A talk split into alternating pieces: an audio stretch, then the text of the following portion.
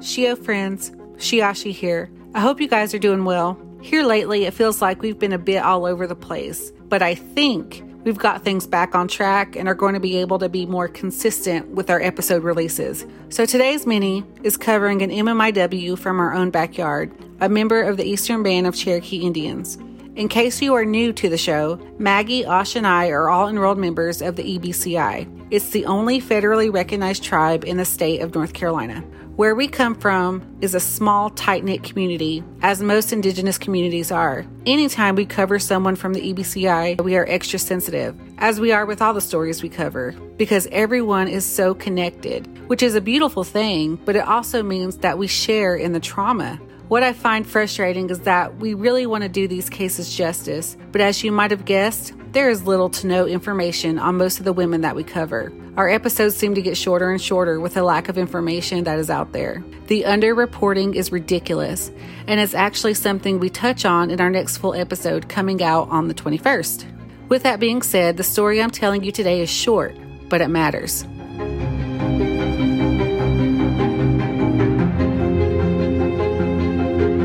Stacy Ann Bigwitch was just 21 years old at the time of her death. There isn't much I could find about her life before her death, but what I did find was that at some point she had moved from Cherokee to Haywood County, both are places in North Carolina, and was living with her boyfriend at the time, a 28 year old Michael Mills. It was July 22nd, 1989, a Saturday. Well, I guess it was technically a Friday night that rolled into early Saturday morning hours when Stacy, Michael, 30 year old Gary McClure, and Stacy and Tammy Bitten of South Carolina left a local night spot called Good Old Boys in Maggie Valley to head back to a rental cottage the Bittens were staying in for the weekend. It's not clear what started it, and the reports I found of what transpired are vague, but it was around 3 a.m. when Michael and Stacy, Bigwitch, not Bitten, I know that can get confusing, but it was around 3 a.m. when they got into an argument. Why? I don't know. According to the Haywood County Sheriff at the time, Tom Alexander, Michael picked up a 9mm automatic handgun off the fireplace mantel, a handgun that belonged to the Bittens, and shot Stacy just below the throat.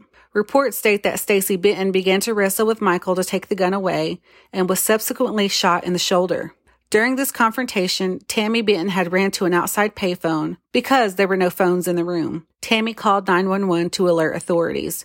Sheriff Alexander said that six of the people that were involved in the incident were intoxicated when law officers arrived at the scene. I could never find who the sixth person was. However, Gary was arrested and charged with being drunk and disruptive and was placed into the Haywood County Jail. Stacy Bitten was admitted to the hospital and was discharged the next day. And Stacy, Stacy Ann Bigwitch was rushed to the Haywood County Hospital where hospital staff would be unable to save her life. She died on July 22, 1989. Michael, who had a previous record of assault, was arrested at the home of his parents in Waynesville the next day. The articles I found were few. I'd like to say that justice was served. The truth is, in 1990, the man who killed Stacy was charged with involuntary manslaughter and was sentenced to only three years in jail. Three years. Now, I don't know how the legal system works, but that just seems like such a small price to pay for taking someone's life. It's unfair and, and I'm sad. I'm sad for the life that Stacy could have had. I'm sad for her family.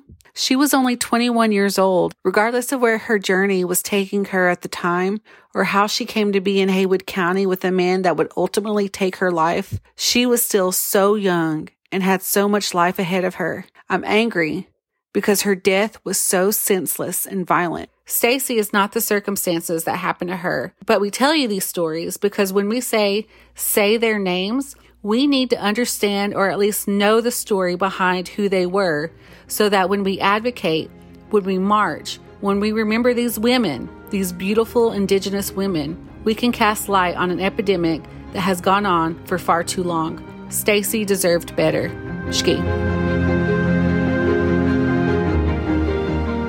Thank you for listening to We Are Resilient. For links to information found for this episode, you can follow us on Facebook and Instagram at We Are Resilient Podcast. Send us an email at weareresilientpod at gmail.com or visit us at www.war-podcast.com.